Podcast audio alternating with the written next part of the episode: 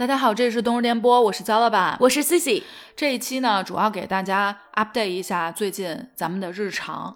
呃，最近的日常呢，就一个关键字儿。狗子，哎，俩字儿，还不是一个字儿，为什么呢？我跟大家说一下啊，就是 C C 呢，它是有一只狗狗叫点点，今年已经是十七岁的高龄狗。对，它这个狗呢是当时在新加坡上学的时候，它就已经养了，然后后来等到回国之后，然后那会儿又要带小孩儿什么的，确实是没工夫了，然后呢就交给了咱妈，相当于现在是咱妈的狗，也不能 算是你的狗。然后你跟咱们说一下吧。我们这十七岁的老男孩突然有一天夜里头一宿没睡觉，失眠了，失眠了，咖啡喝的。他本身啊，因为这个年龄，这心脏不太好，嗯，所以当时有点感觉突发性心脏病，嗯。当天晚上呢，我妈确实有点怕影响我睡觉，没给我打电话。早上起来六点多、七点，我妈来电话了。好，我想这大事儿啊，这我还有点当时想，哎，怎么前一天晚上没给我打电话？咱就应该拉着直接上医院去。主要是岁数太大了，岁数太大了，有点担心。不得不说啊，点点确实是我身边最长寿的狗子。我不知道咱们听友有没有养小动物的啊，就尤其是狗啊。如果没养的，可能不知道。我跟大家说一下，如果说是小狗，小的犬种，基本上来说，十三、十五就是比较平均的一个岁数。是的，如果是大狗，像我们家那种拉布拉多这种大型犬，可能十二三就已经是十几岁，就是高龄的，对，就很不错了。咱就是说，咱这点点十七，我周围啊，除了点点以外，我就只知道一个，那个我觉得是全世界百分之零点零一了，是一只博美，养到了二十一岁，独一份儿，岁数太大了。但是十七岁的点点，它是一个呃相对来说中型犬，但是比中型犬又稍微小一点这样的一个标题。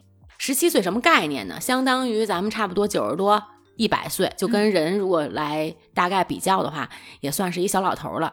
我当时呢联系了一个宠物医生，然后给我们介绍了推荐了一个这个医院，然后去了以后呢，这家医院相对来说比较小型，就没有心脏彩超，因为我们的判断呢可能跟心脏有关。然后他给我们推荐的是这个转诊中心，嗯，这么一个对美联众合一个比较大型的一个医院。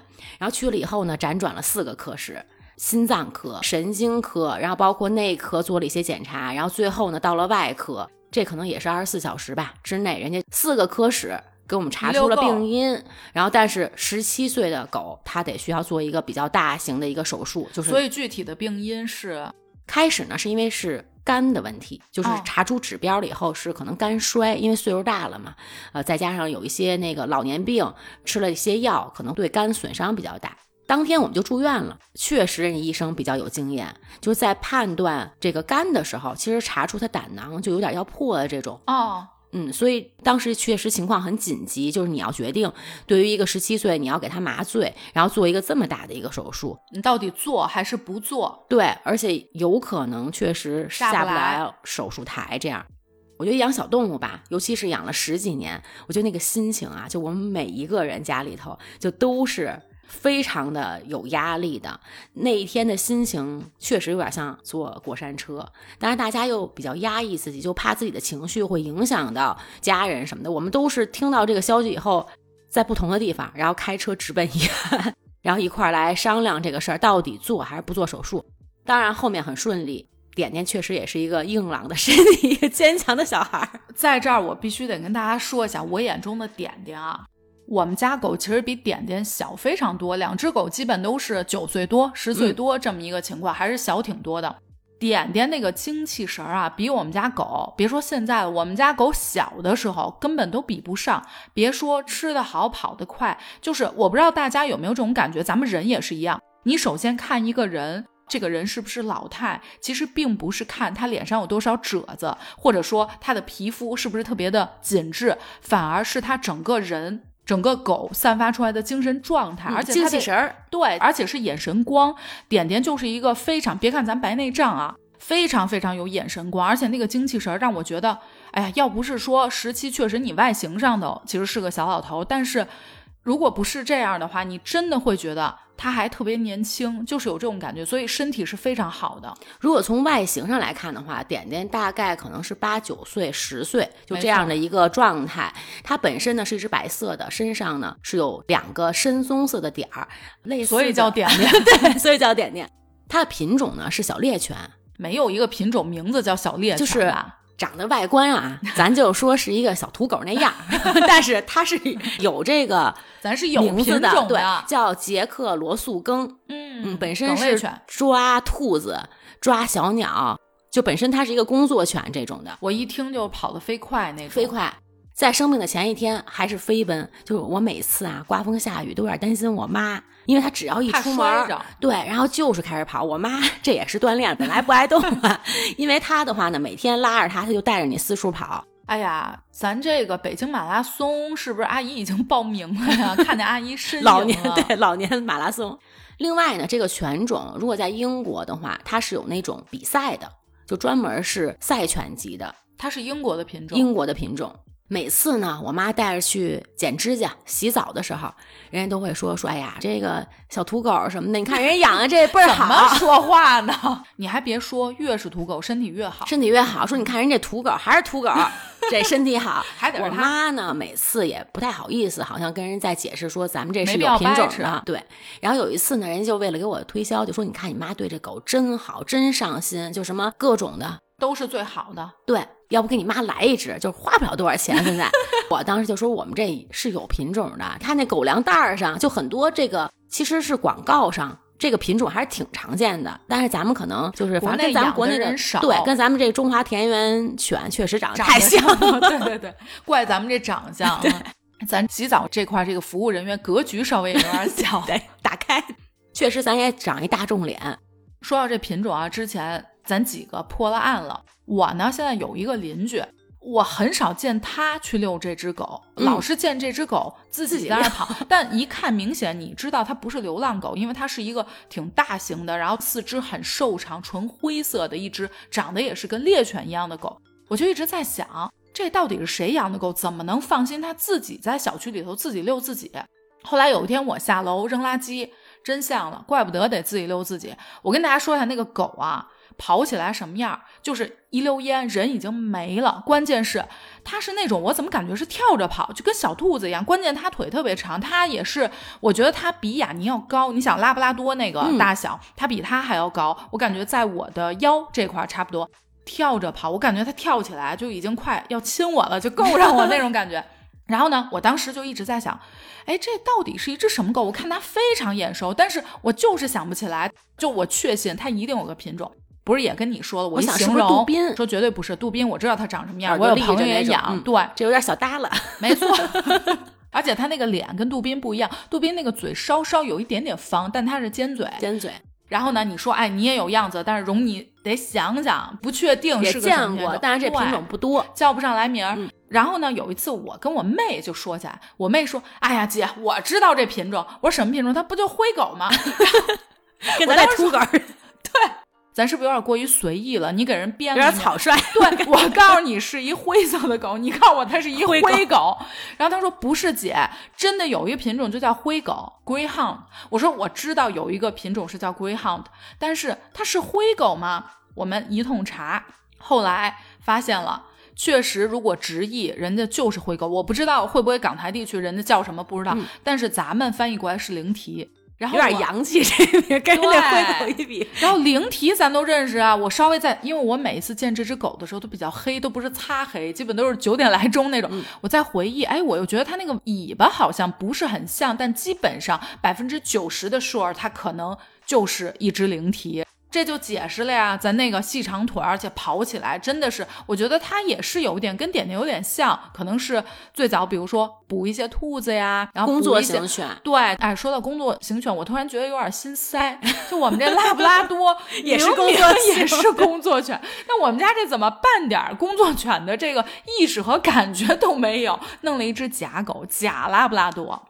这次呢，点点做了一大手术，在医院大概住了七天到十天吧。在这一周里头，我可真是开了眼了。我感觉我不配养狗，就咱们没有科学养过狗，嗯而且对点点来说吧，其实我觉得我们家一直啊挺上我觉得当一挺好人一样，没错就是没有觉得好像是一个小动物，就是我觉得你妈喂的挺细的。对，包括说咱这营养品什么的，保健品，这吃的比我还全呢，不够，咱差太多了。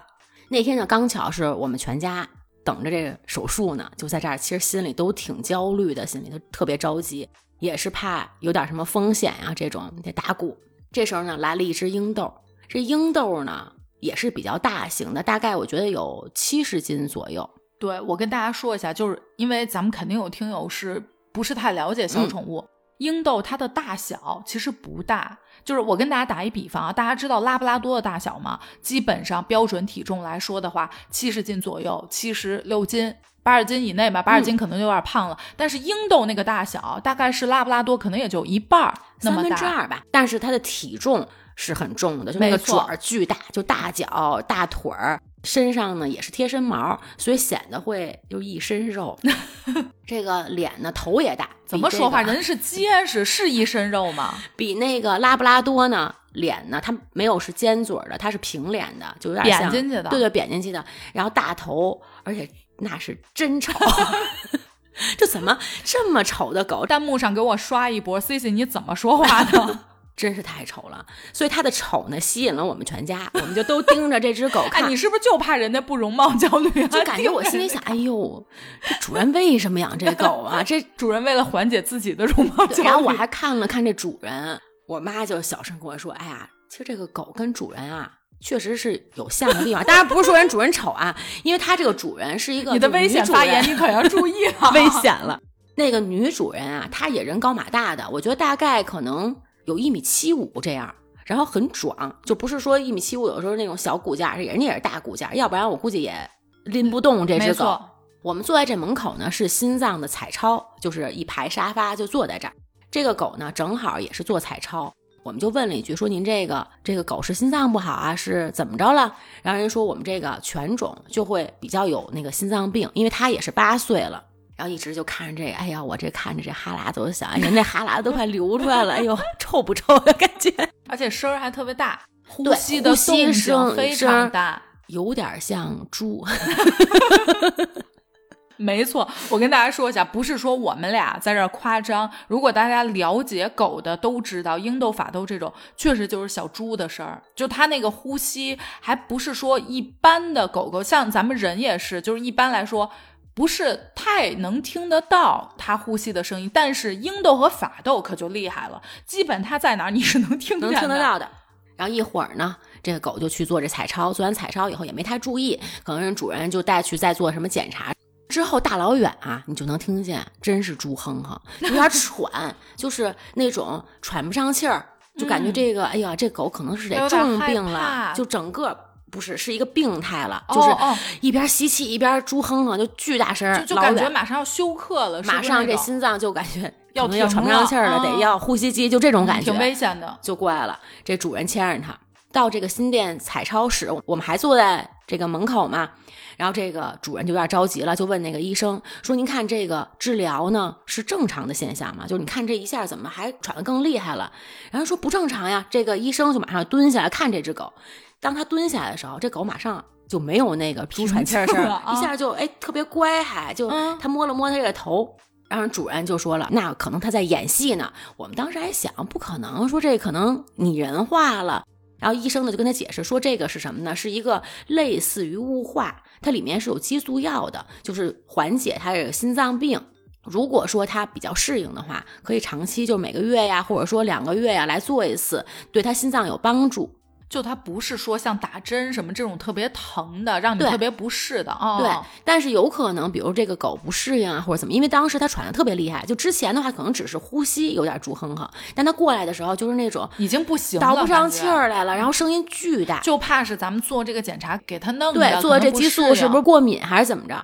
然后主任说没事儿，说那我知道了。这经常在家就演戏，就他不舒服，他就会模仿他不舒服那个状态。哦，是这样。然后医生呢就哎说这怎么智商这么高呀？当时都坐我旁边啊。然后我们俩看，哇塞，我们俩都乐了，你知道吗？就感觉入戏了。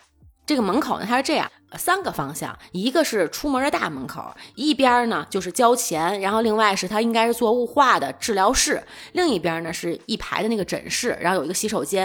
然后这主人呢就说我们这演戏呢没事了，演咱也得做，怎么怎么弄他，他就拉着这个英豆去洗手间了。这狗哎呀走的可悠闲了，也没有那猪哼哼了，也不喘了，一切正常。路过我们前面的时候呢，这个主人呢他要去牵着这个狗去交钱，一到这个分岔口的地方。这个狗就开始喘呀，走不动道了，就往后拉这个主人。然后这主人就拿一根特别粗的绳嘛，这个犬种，然后拉过来说：“你甭给我演，说我这交钱去。”他就是往的是那个治疗室那个方向，因为他不想去，不想不想做这个，他就模仿他当时做这个雾化的时候那个自己那个状态，我的就能模模仿成这样。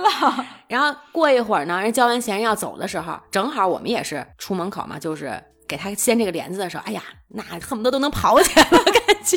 不是我说啊，咱这只英豆绝对是中戏毕业的。真的是太能戏精上是很聪明，真的是能模仿出来。我而且真的会让你觉得他真的不行了。对，就是真的觉得你这个治疗可能不适合我，他是不愿意做，所以他能模仿出来 当时我做的时候那种状态。就你以后可不能给我做了。对，还一个月一次，想得美，老子就要撂在 这儿了，恨不得能躺下了，感觉是不是？哦，真的太逗了，真的特别聪明。像这种的，我倒是有一次这个经历，但我不是很确定那个狗子是不是在演。有一次我带雅宁和丁丁去打针的时候。老远就他俩属于打针还算是比较乖的，就是打完没有什么反应。然后它也是一间一间那种诊疗室，然后我这个门就开了，下一位就要进来了。那个狗啊，我就看那个主人进来半天没有狗，原来狗在后头扯呢，就是那狗一直往后坐劲儿，它就不想进来。会有会有，你在宠物医院门口很多那个狗都是往后自己拉着那绳，关键是它不安静。它直接变身了一个尖叫鸭，咱们这儿就是说是尖叫狗，就是那种哎，就那种声儿，然后中间不喘气儿，就好容易喘一下就那种。然后我当时就说发生了什么，我以为他是什么，比如说一些紧急情况特别严重这种感觉。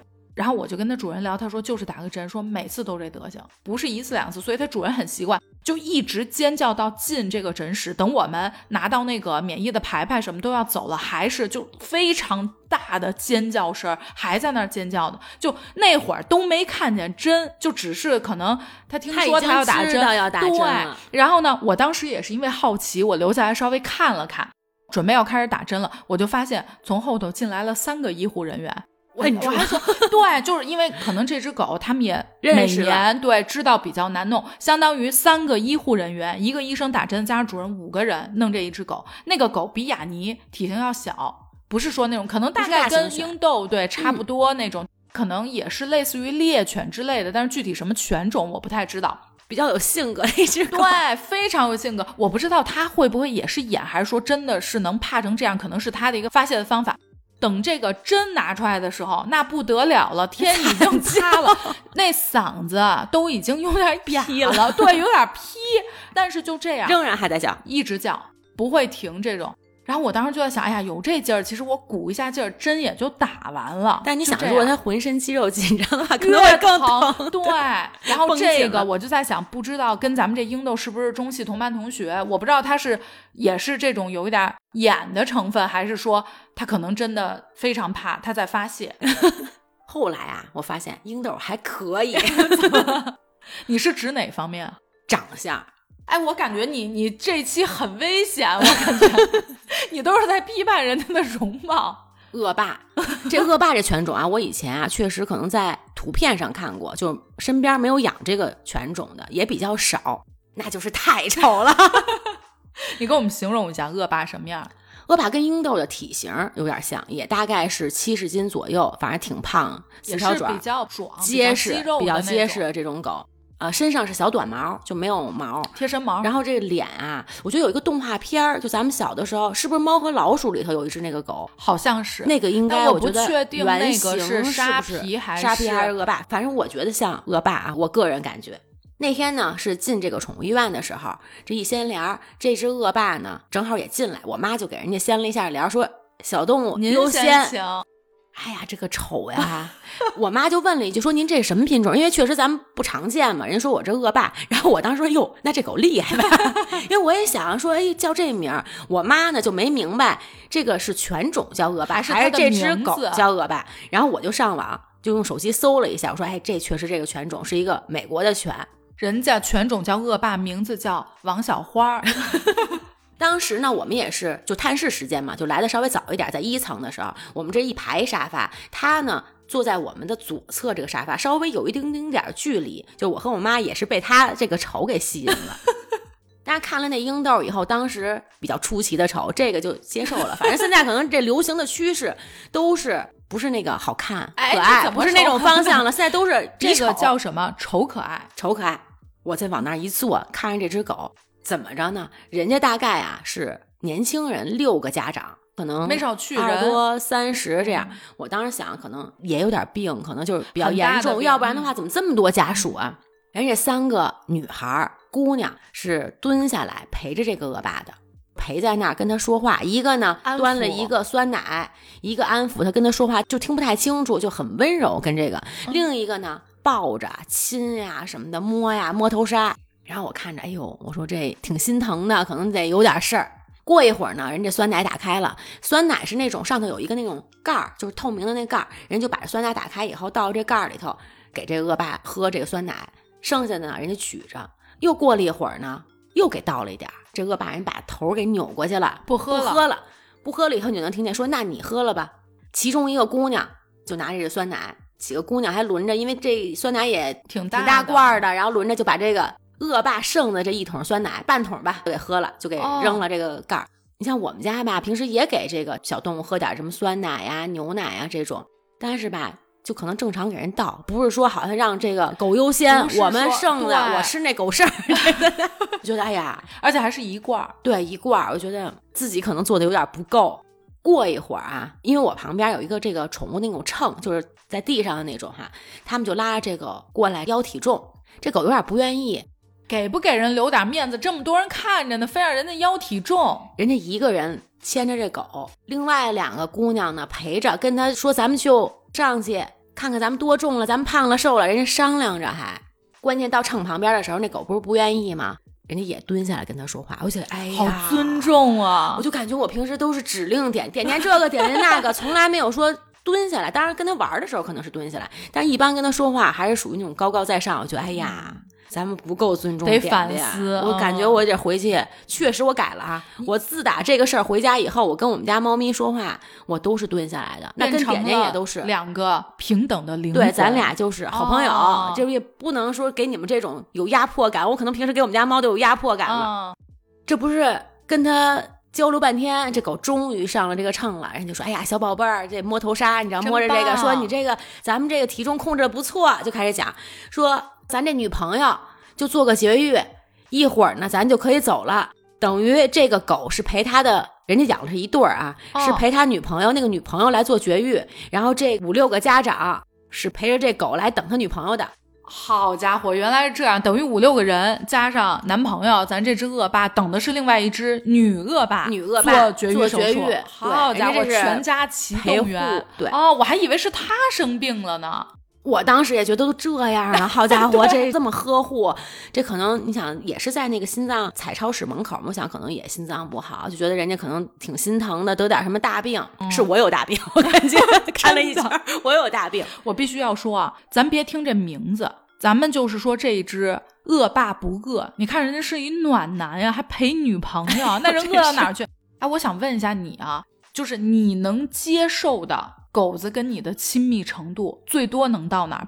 你记不记得早年好像 Selina 有一个访谈，我不记得她是上康熙还是什么的，她自己养狗，好像是养的贵宾还是什么？贵贵妇吧，就是那个嗯小泰迪，然后呢，他是说，因为狗它表示高兴会舔脸呀、什么的，嗯他会跟他们家狗舌吻，他竟然会这样说，就这种。然后我当时整个人就不好了。然后别说这种，如果是狗狗舔脸呀这种，我都不太行。但是我们家狗很奇怪，它也没有这个动作，就是它这个太是不是会训练呀？就是你从小我们家狗子那个没训练有点过口臭，是不是？我们养的这个确实是吃的东西，因为狗狗基本上来说，因为它不是像咱们早晚都刷牙嘛，都是可能去宠物医院定期做一下什么的，确实口腔的那个味道，包括你狗狗出去，它要闻。对吧？然后它可能要再捡点什么外头的花儿啊、草啊，像我们家这种叨两口这种。还得闻闻狗臭臭呢，对，是没错。气味嘛。像嗯我的话，我自己我接受度非常窄。嗯，比如说狗狗跟我一起上床睡觉，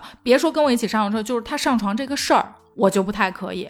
然后一起吃饭，包括就是像刚刚恶霸这种，咱们是我这叉子插完之后给你吃，吃完之后我还用这个再吃这个，我是都不太行的。像上沙发这个呢。视情况而定。像我们家那只，因为玩具的特别小嘛，四斤这种，偶尔上来什么的，就是但是它不会自己上，可能你叫它的时候，它直接跳到你身上这种。但是你要没事儿干，一直上沙发，这个在我们家可能也不太行。宠物跟我一起睡啊，这其实是一直以来都是这样。最早的时候，我养了一个吉娃娃，当时我也不能接受它跟我一个在一个床上睡觉。但是那只吉娃娃来的时候啊，特别小，真的就是手掌这么大。第一天来我们家的时候，它有一个箱子，那时候还没有准备狗窝什么的，在箱子里头，我就把那个箱子放在我的床旁边儿，它就一直不停的叫，就是基本上是一宿。就小狗是这样，特别，它也是刚离开妈妈。后来我琢磨琢磨，我说我来做它的妈妈，我当时到想的是妈妈怀里来。我还没同意，我觉得哎呀，这小动物跟我一块儿睡，我感觉还是有点膈应。当时，原来我想的是，这四周围，因为你要狗窝的话，它能看得到，你给它放一个箱子里头，它看不到外面，是不是？所以它没有安全感。对，所以我就拿我那个转椅把那个箱子是倒下来，就是哦那个小狗它能看见，看见我，这样的话是不是能好一点？我就睡着了。当时行不行不知道，反正它不叫了。但是呢，我那个不是正好在我旁边嘛，它就爬到了我的床上。等我早上起来，它已经它已经在床上了哦，那之后为了我自己睡觉，不然它叫唤呀、哼哼呀。那时候我跟我妈呀是在两个房间，我妈就觉得根本不同意你养，反正这狗你别让我看，因为我妈很怕狗当时。但我妈慢慢的她也会来看看，哎怎么样啊？就是，但是你可别让我摸，别让我碰，就完全都不可以。但晚上的话，你想它一哼，我妈不就更烦它了吗？所以从第一次它到我床上来了以后，之后从此它落下这就每次病根儿了。每次都上床，但是我都是给他搁箱子里头，不是说直接给他放床上，他就是趁着我不注意、不留神，他会它自己会爬上来。所以从那以后，我再养小动物，基本上可能在我床上睡觉这个事儿就就接受了。就是你可以跟他一起睡，比如说他是躺在你边上的枕头，然后一起盖着被子，这个没有问题。我的小动物好像基本上倒没有，它都是在脚底下、脚边上。我后面的话，其实希望它能睡到我旁边，就跟玩具一样。人家不姐，对，然后就是我能抱着在被窝里头，我抱一会儿这种。但是好像我的动物都不太喜欢，可能是不是有点热，它们体温会稍微高一点。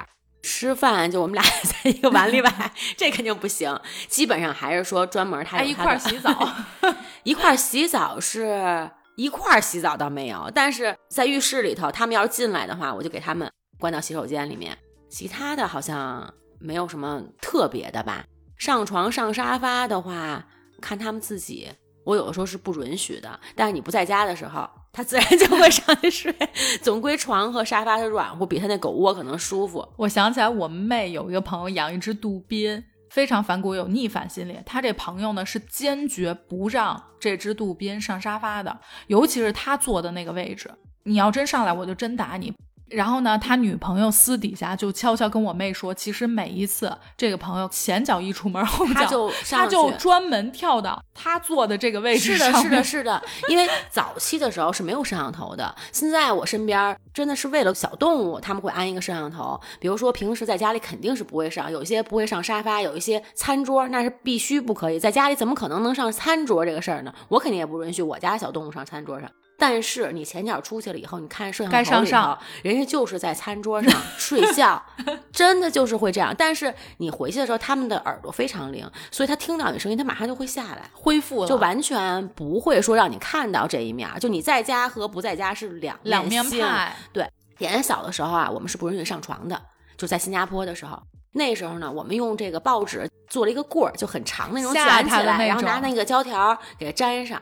当时呢，我们谁都下不去手打它，但是就拿那棍儿指挥一下。但是前夫哥啊，那时候就觉得啊，这养狗就得有规必矩，须得打，得嗯必须得教会它，不是说好像咱们虐待它，因为小狗你还要训练它大小便这个问题，就拿那棍儿就打它头。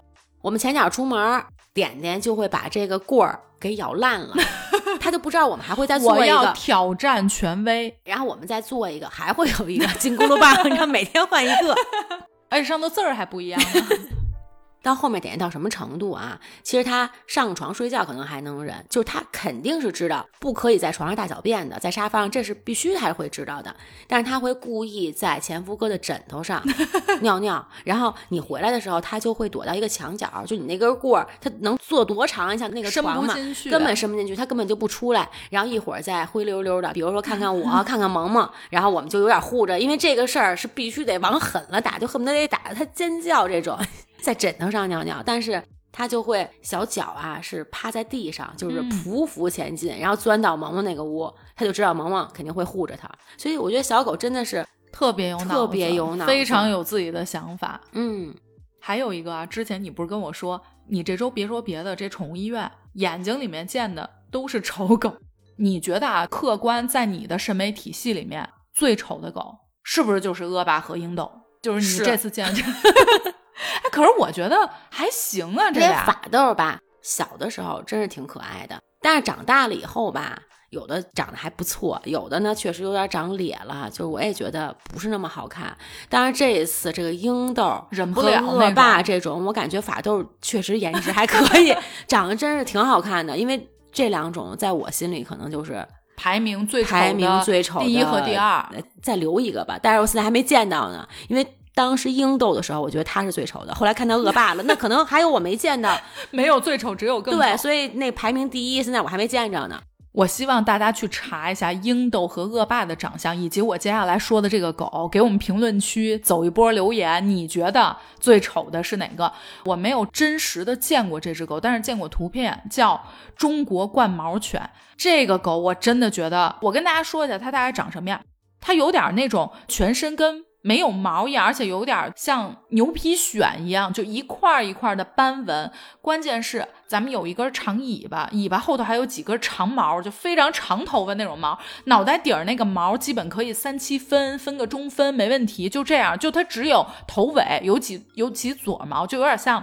那种癞子，就感觉身上麻麻赖赖那种感觉比。如说身上有皮肤病了，然后现在我得给它剃哎光了，但是头和尾巴这个毛咱们可以留一留，秀。发可以扎辫儿那种感觉，但关键是他的脸，我也觉得长得有点儿有点儿害怕，就有点像。我尖突然间想起来，对，而且我突然间想起来，是不是有一个迪士尼的一个动画？我不记得是哪个，好像里面有一只帮着坏人办事儿的恶犬的品种，好像就是这只狗，哎，但是这个狗啊，在我的审美里，我觉得还行，这个还行。因为现在很多这种小动物，它会去美容，然后也会剪的比较好看的个性的造型，而且那个冠毛犬，我感觉看着图片上哈，有点儿杀马特，就是 对对这种，就是感觉还是特为人家可能主人给它修成这个样子的。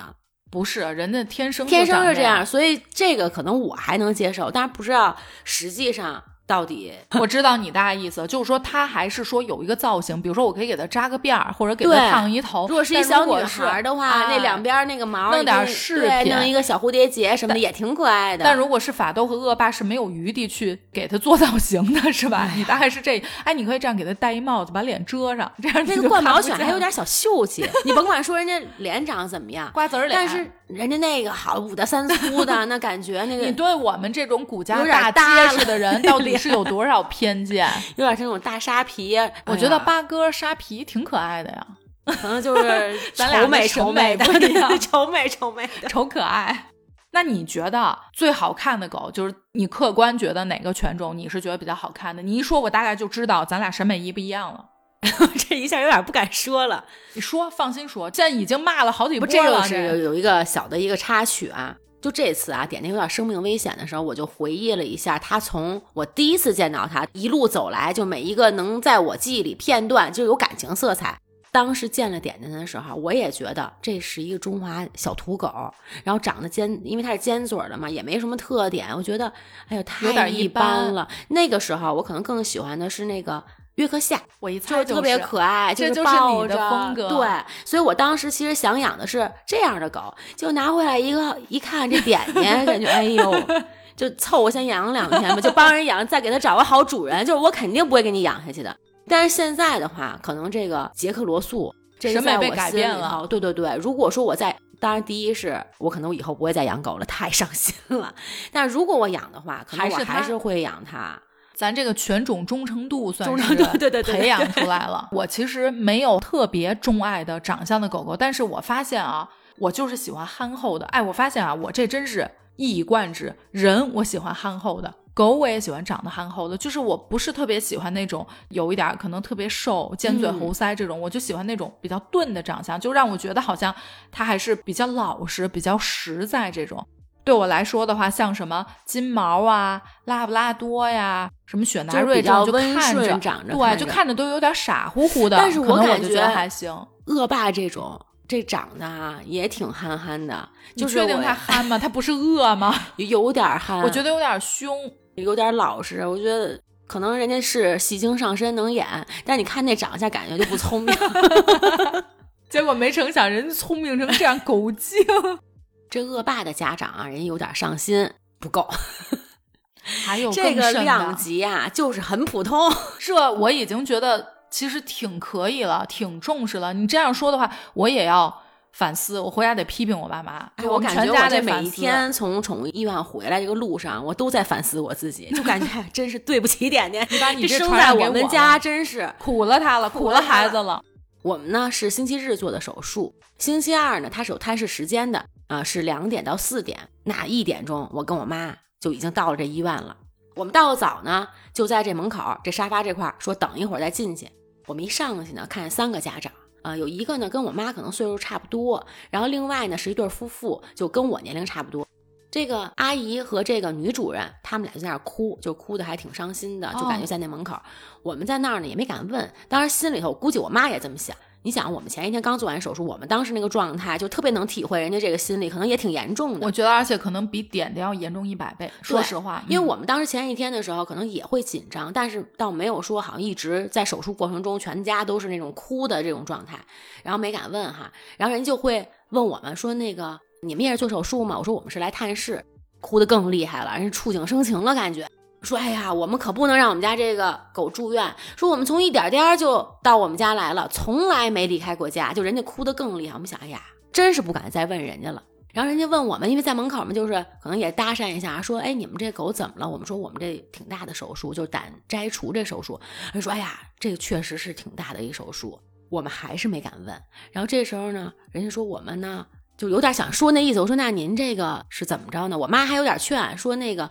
要做个手术什么的，咱让他住两天医院。就说这医生护士对小狗挺不错的，咱们等平稳了，咱再接回家。我妈肯定心里头，我就听着啊那个话茬儿，这狗肯定不行了。我感觉人家一边哭一边跟我们说，我们拔颗牙。然后我们当时为什么要哭啊？可能我们这个手术太大了，所以人家可能觉得，哎呀，也挺安慰的啊。这是互相一个心理嘛。就我琢磨。就觉得我们这可能，哎呀，也没那么严重了。就因为之前确实哭的特伤心，就感觉这我妈都快递纸巾这种感觉了哈。然后呢，我们不是已经说了，我们这胆摘除了吗？可能人一听啊，那我们这可能还行。然后我们也一下好像放松了，说啊，那拔颗牙的话，应该可能您问问医生，说人要住一天呢，咱们就观察一下。说住不了两天了，你确定你是心慢慢放下来？你不是应该在心里说？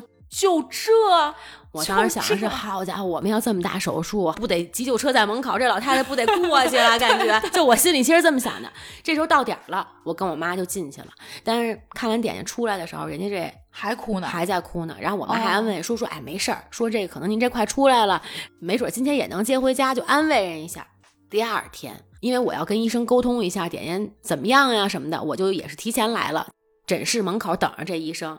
没想到，人家拔牙的这只狗的主人比我们到的还早，上来就说：“说我这今天怎么也得给接回去。我昨天晚上一宿没睡着觉，就人家就是我是死是活，今天这甭管医生怎么说，我也得给接回去。不放心，我们家狗在这儿就受了大罪了，那简直就不行了。然后这时候我说是是是，然后我们就默默的就走了。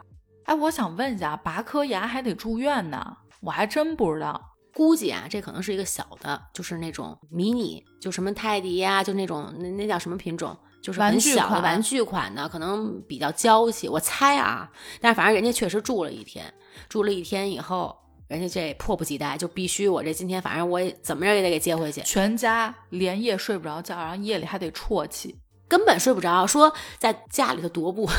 我现在啊，突然间特别有冲动，我也有点逆反劲儿上来了。我特别想让这两口子知道，我们家是定期带雅尼丁丁做这个。超声波洁牙的，我跟大家说一下，什么是超声波洁牙？就是也得上麻醉，相当于也不算是手术吧，就跟咱们人要洗牙一样，就是它跟你平时刷还是不一样的，因为狗狗怕乱动什么的。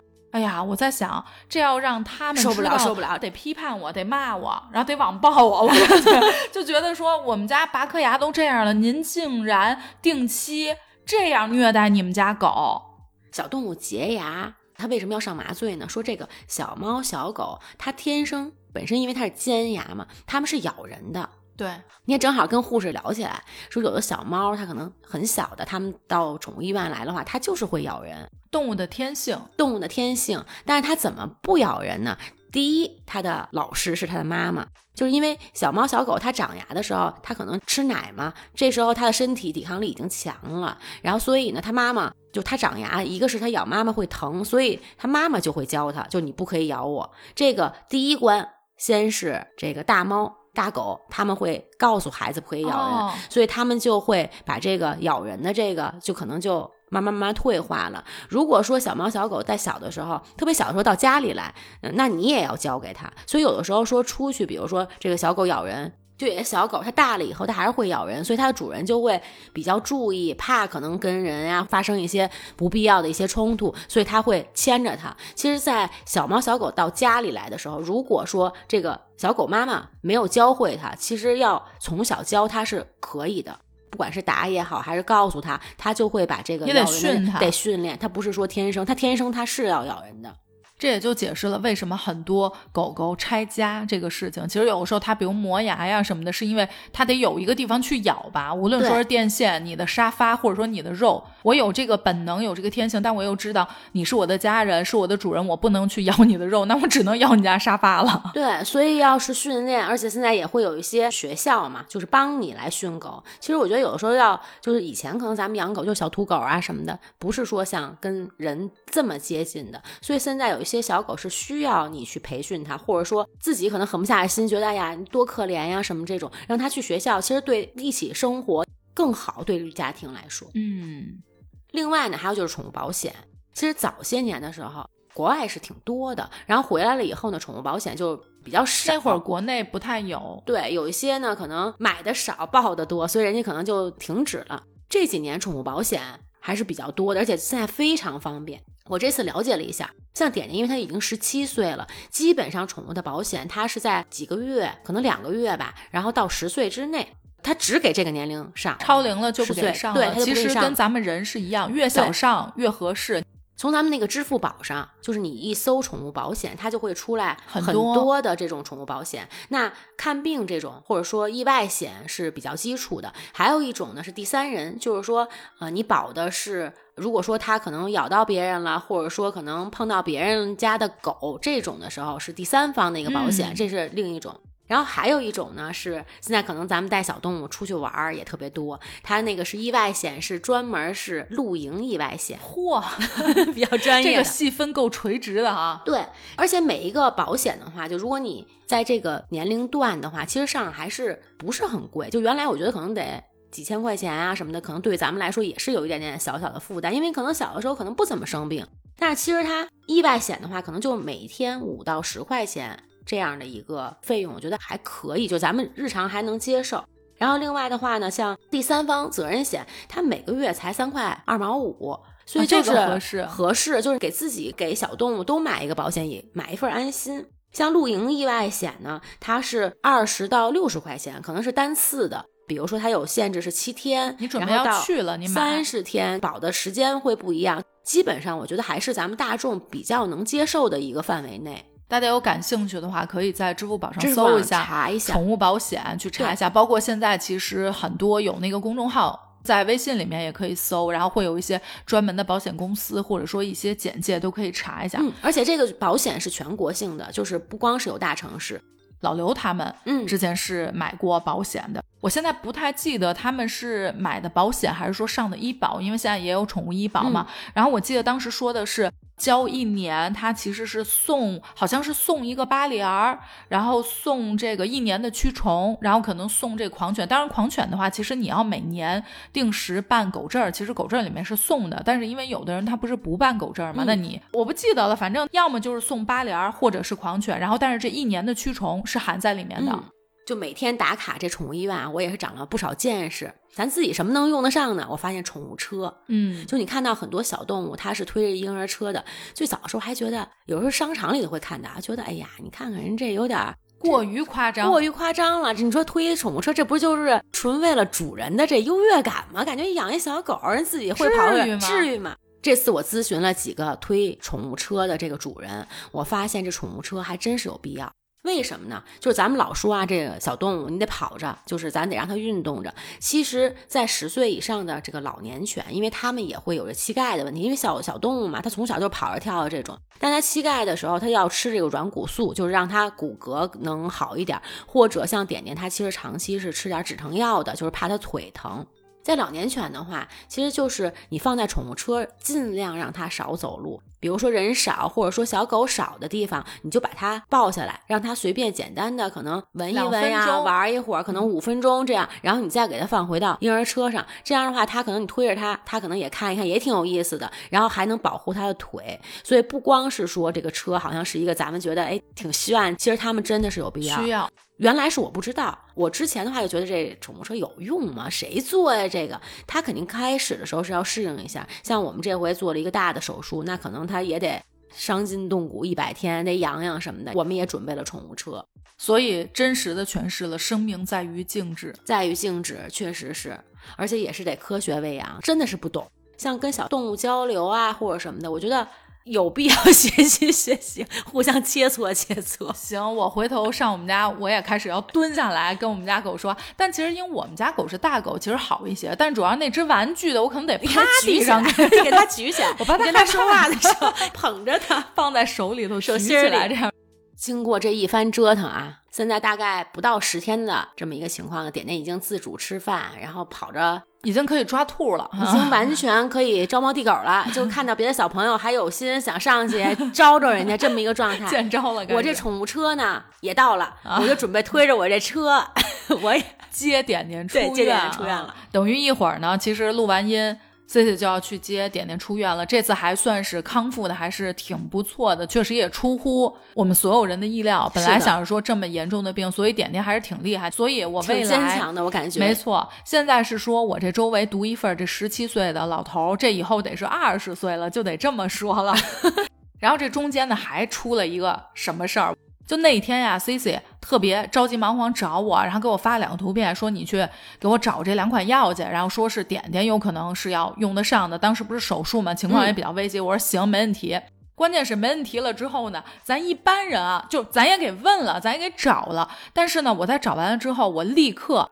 大众上开始查这个宠物殡葬，然后开始我就给 C C 发了个语音，我说：“哎呀，咱们这个好多东西得提前安排什么的。”然后我就精选了两家宠物殡葬机构，一键一条龙服务，一条龙服务，转过去了。转过去了之后，我还带上自己的建议，我说：“我感觉第一个不错，就是无论环境啊、档次啊各种，我觉得点点配得上，就得是这个。”然后当时呢，C C 回了一个字儿“好”。然后弄完了之后，我在想。你怕不会想打死我吧？我这个脑子是不是有点问题？然后我当时还详细的说，我说，哎，你看啊，咱们这个宠物殡葬，整个还有告别式，然后还能走佛教的，就不一样的。要不然咱整点道教也不是不行，是吧？然后最后呢，咱还可以用这个宠物的小骨灰做这个饰品啊什么。我说我就要来那大钻戒什么的。后来我就觉得，妈，你是不是在心里已经踹死我好 多回了？就人让我找药都那个情况了，我开始给人推这个，不是确实很需要，这个确实就。我当时是没来得及，这你也给我，当时我就收藏了。其实那家店是我开的，你知不知道？股东之一就是我。还有小插播啊，说找的这个药，因为这个药呢本身其实是人的药，不是小动物的药。这个药一听呢。也确实可能事儿一条腿儿 已经卖到你这个给我推的这个这种公司一条龙服务了，先给腿儿告别。对，所以这个谁听了以后都吓一跳，哎呦，这不是一般的病，觉得可能过不去了。这个我也觉得特别能理解。但后面呢，就说起来给小动物用药这块儿，因为有的时候咱们觉得人的药呀，给小动物肯定没问题，因为咱们从这个药检呀各种方面的话，肯定是比小动物要严严格的。但实际上，有些药确实得遵循宠物医生，有一些是咱们人和狗可以共用，还有猫咪啊，有一些是不可以的，包括什么感冒药，可能觉得哎有点打喷嚏什么的，咱们稍微少量的来一点，因为有一些药它会给这个小动物某一器官衰竭，尤其是肾衰，会加速是吧？它不是加速，可能是单。就这个药它本身就对小动物它会造成肾衰哦。就如果这个药不适合它的，你给它吃了以后，它会直接就。影响它的生就过去了，对，所以真的不能是说咱们的药瞎给小动物吃。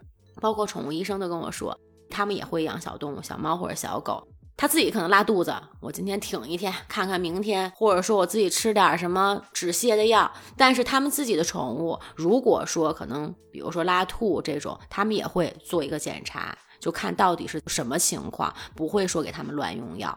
所以，如果说你可能看了医生以后，他觉得，哎，这个药其实小动物可以吃，你下一次有这种症状的时候，你可以，但是不能说自己去给他们下用药，这样可能会造成很严重的后果。我也是这次科学喂养中。也是分享给大家，确实也是这些知识，我觉得咱们尤其我们养狗的还是得掌握一下，要不然咱们都是属于咱俩有点瞎养，自己确实不是太知道。包括你说这用药这，我有一朋友就完全是，就所有自己吃那药，就自己就是医生，就给人狗狗就给配上了。这一位朋友自觉一点啊，听完这期节目自己改正啊，就不点名了。那行，今天咱们就先聊到这儿，最后的最后。把最美满的祝福送给点点，希望点点早日康复，是吧？然后也祝咱们听友如果有养小宠物的，祝咱们这个小宠物都健康、平安、快乐。感谢大家收听本期的冬日电波，我是焦老板，我是西西，咱们下周见，拜拜，拜拜。